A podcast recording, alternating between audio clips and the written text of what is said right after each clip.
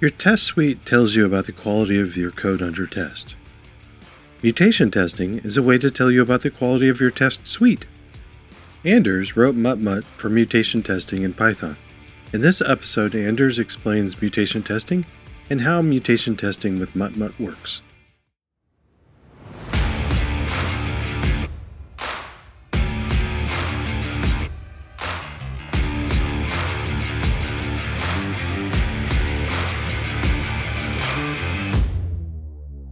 Welcome to Test and Code.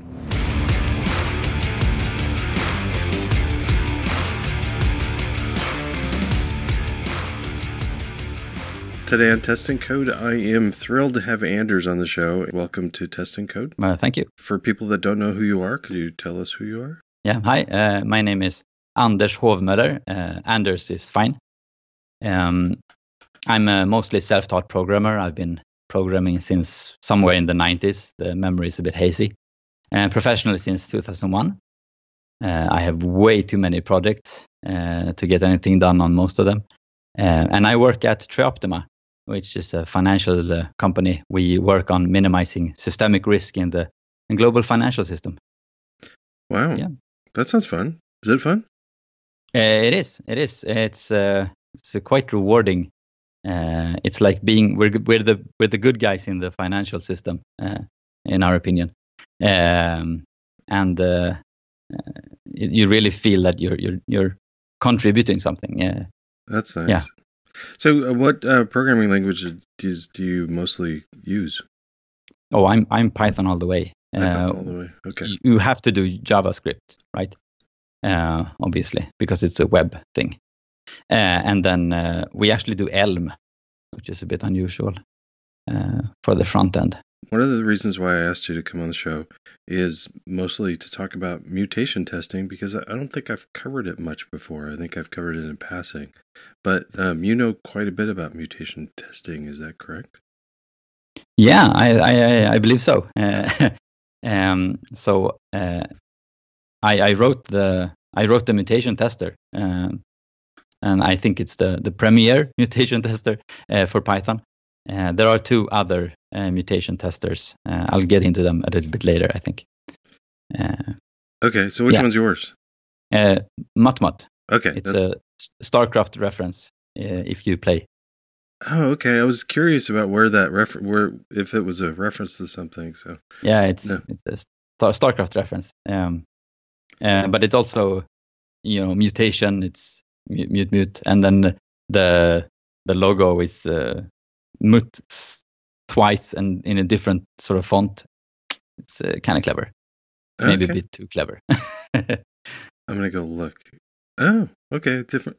I think it's nice. The the it's two subtle, fonts. Yeah, it's, but it's uh, yeah, it's clean, it, pleasing.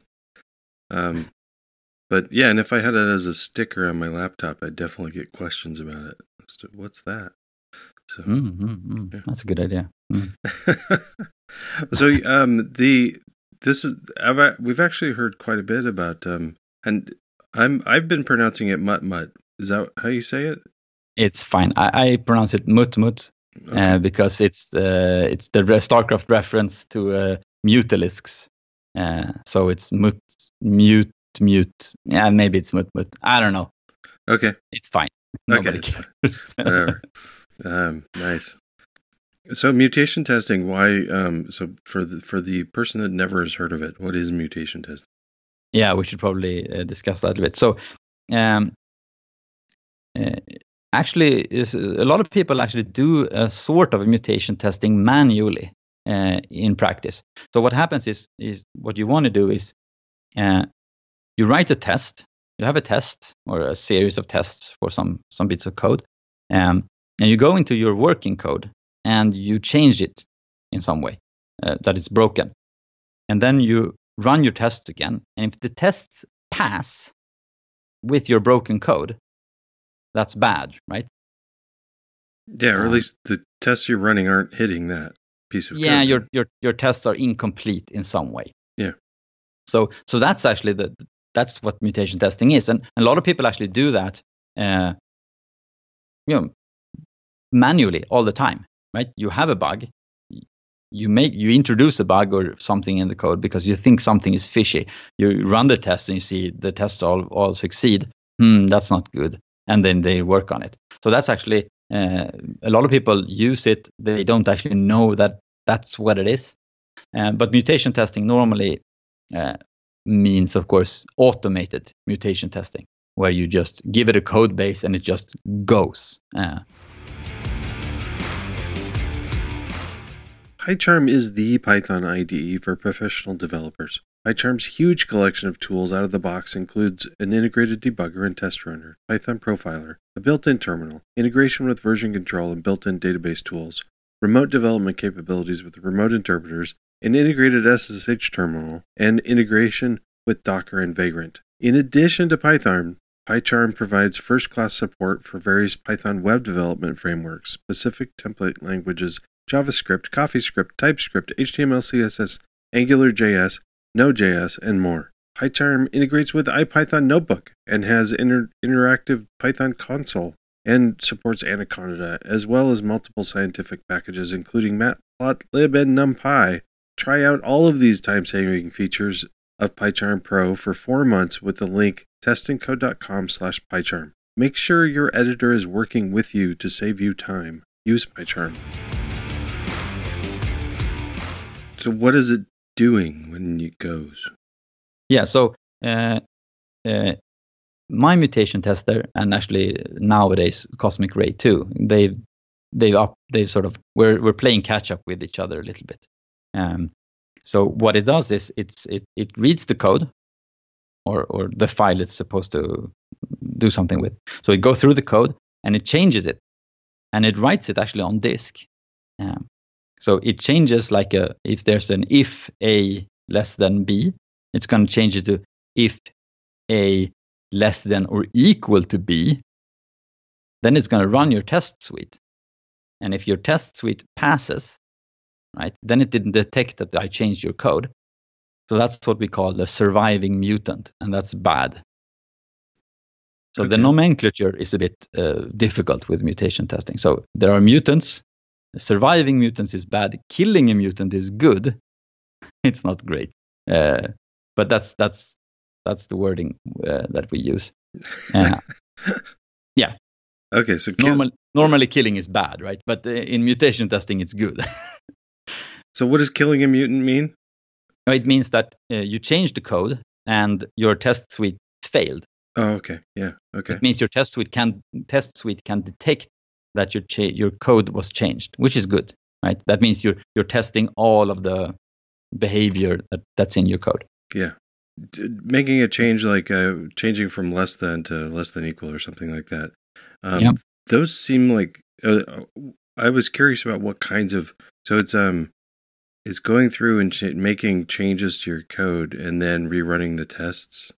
Um, so it's re it's probably it's do making lots of changes one at a time, or how many does it do a bunch at a time, or uh, one at a time? Okay. So there there are theoretical um, papers out there talking about doing multiple changes at one time because then you can run because then that's just faster. You can change a bunch of times and you run the test with once, and that's just way faster than one by one by one by one by one. Uh, the problem is uh, I've never gotten that to work because you just get false positives and it's just total chaos. Uh, so I didn't do that. I, I, gave it a shot, and then I've talked to a bunch of other people doing mutation testers in other languages. Uh, none of them have gotten that to work in practice. So you know, one by one. Um, okay. Yeah. My first thought on mut- mutation testing would, would was that it would just just flip a character somewhere, just any character to something else. But that's not really what's going on, right? Well, you can do that, but mostly you'll end up with syntactically invalid code and nobody cares, right? Right. Um, no, so uh, so what I do is uh, I, I I modify the the AST, the abstract syntax tree uh, of of your code. So uh, the library I use is Parso, which is a fantastic library and everybody should check it out even if you're not interested in, in mutation testing or, or whatever it, it's a spin-off from jedi which is something you might have heard of and which yeah. is the autocomplete system now used by ipython actually Uh, it's fantastic. So uh, it's an it's an, an abstract syntax tree sort of library that can round trip your code, which means that you can read your your code into the abstract syntax tree, make a change, write it down, and only your change will appear in the on disk. So you can use it to make refactoring tools, for example. Okay, cool.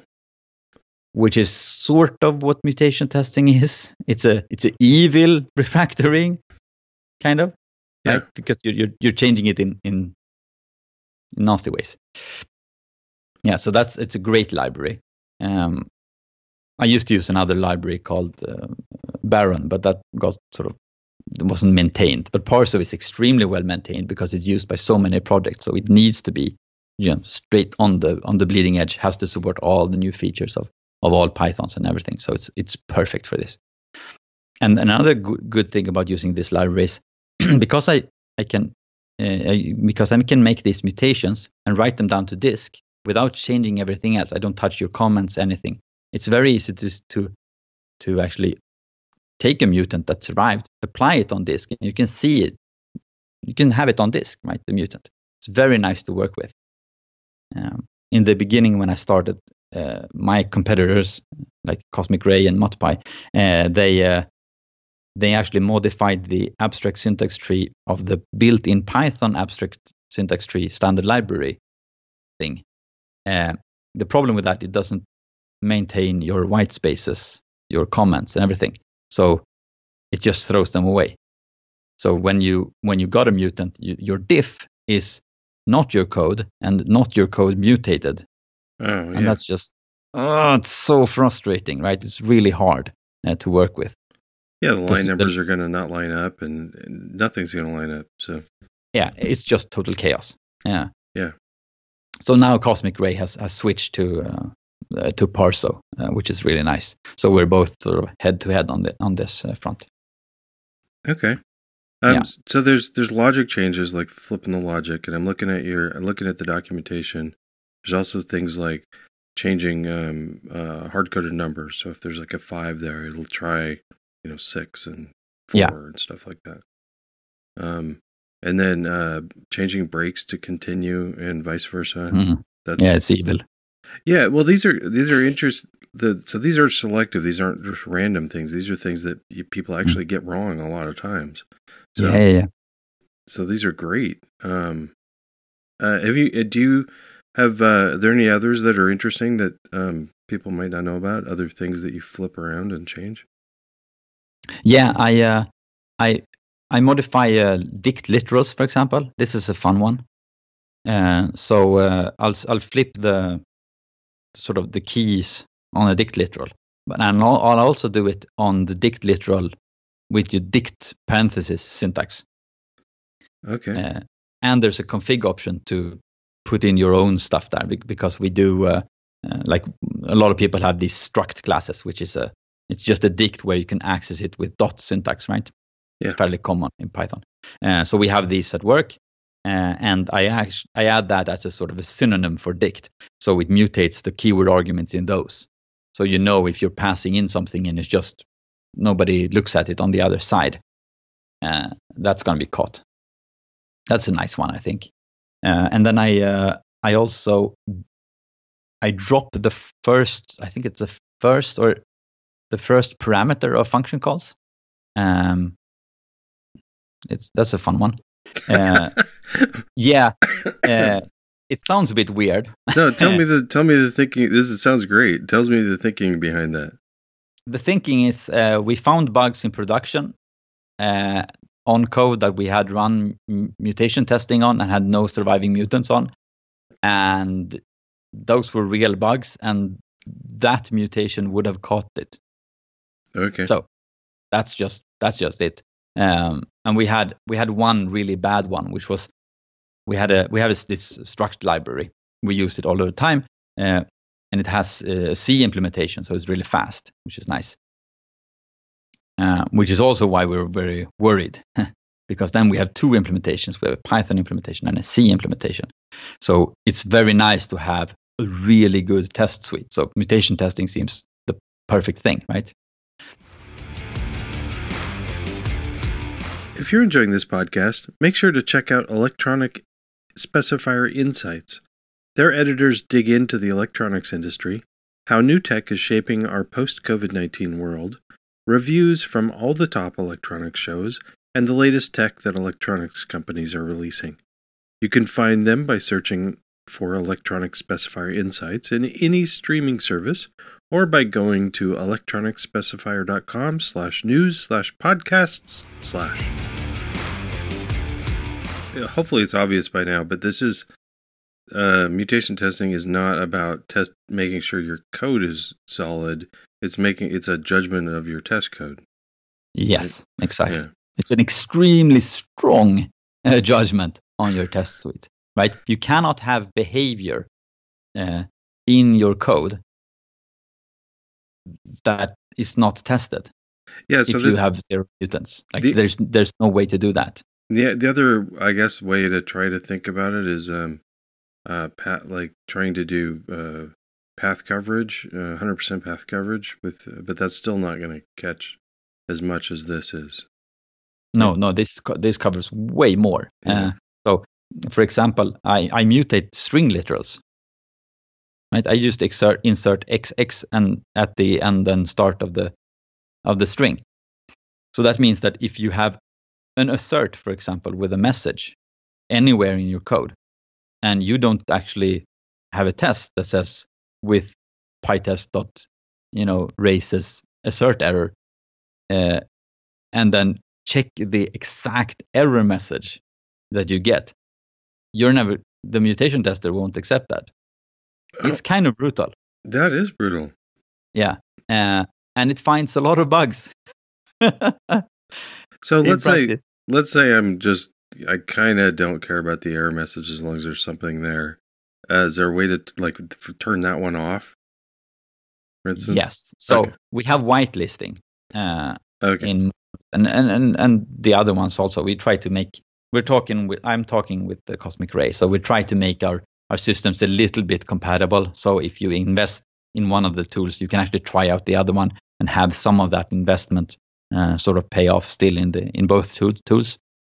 So we do whitelisting. The, the most trivial one is on the line, you write uh, a comment pragma uh, no mutate, right? Uh, okay. Sim- similar to no cover.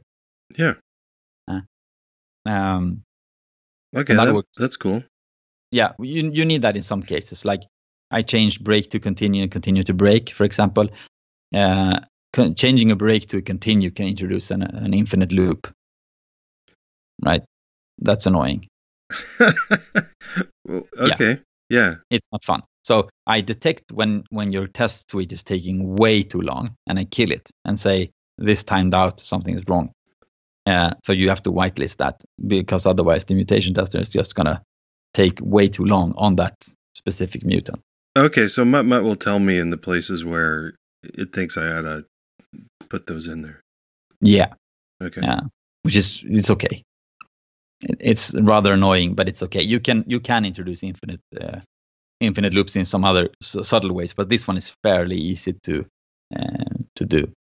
Yeah. And then uh, we also I I also have a, an advanced um, mutation, a sort of whitelisting system where where you can have a little bit of code, uh, sort of Python module actually. I load it and I have callbacks that I uh, call you back uh, during processing. And then uh, uh, you can look at the line and do what, like, say, skip to the entire thing and do some other fiddly bits. Uh, this is very experimental though, but uh, I use it successfully in, in one big project. Oh, that's cool. Yeah. So, so one of the things that you everybody is probably uh, thinking about right now is right? I make a, a little change, right? Uh, for, for example, for the first thing you probably wonder, how many mutants do I have in our code? Uh, and my average is, I've looked at some averages. The normally you have like 0.5 mutants per line. It's fairly normal. Um, okay. So, so you're running. So the number of mutants you have to test is going to be the number of lines of your code divided by two Like that's a fairly big number, probably. Um, and yeah. the the base way of doing it is I, I run your entire test suite. Okay, uh, with a fail fast flag, obviously, because otherwise that's just a waste of time. And that's just super slow. Okay.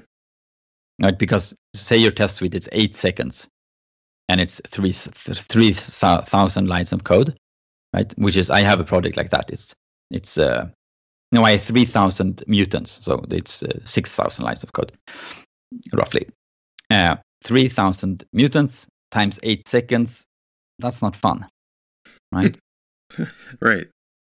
Uh, eight seconds is quite annoying in a normal test suite, but multiply it by a thousand and it's no fun anymore. So what you want to do is you want to, to severely restrict what mutants you run. Um, and I have some fiddly ways to do that. So right now, Mutmut will actually uh, call you back saying, I'm going to run this mutant. Uh, and at that point, you can modify uh, the command to run the test. So I can add, actually run only these tests, like this specific test file, for example. Uh, okay. And that's gonna that, and then suddenly your your mutation testing scales linearly uh, with the code base instead of exponentially. Yeah, which is nice. Um, and that's also sort of experimental, and I've used it in one big project, and it works amazingly. It, I guess the mutation testing doesn't really matter which test framework you're using, right? Or does it? Uh, it mine does not. I have a, a, command line and I run it, and if the exit code is uh, zero, it passed. Done. Okay. The problem with that, of course, again, is that it's slow. Everything is slow. I have to start another process. Uh, I have to deal with uh, any overhead of the test runner. I'm not sure how um, how hypothesis gets around it, or if hypothesis, yeah, hypothesis is running within one PyTest process. So hypothesis isn't calling PyTest; it's the other way around. Yeah, exactly. So they don't have that overhead problem, which is which is great. If I w- want to use this on a project to, to look look at my test, is this a sort of a one time thing, or or I mean an occasional thing, or do I incorporate it into a continuous integration workflow, or what's your recommendations for uh, around that? I would say uh, intermittently, yeah. So you do it once a, you know, once a blue moon, right? so uh, another thing that that Mutmut does is it it keeps track of where you are uh, in the test runner. So it it knows that this this line, you killed all the mutants on this line, and it's not going to try and rerun it. Uh, and it knows that uh, if you didn't test your if you didn't change your test suite, you can't have killed any mutants. Uh, right. And it does a lot of stuff like that. So you can actually run it uh, for a while, uh, let it go, collect a few mutants, work on them, uh, make some new tests, rerun, and, and, and, work forward. And it's fairly quick to, so, so it, it remembers what it did.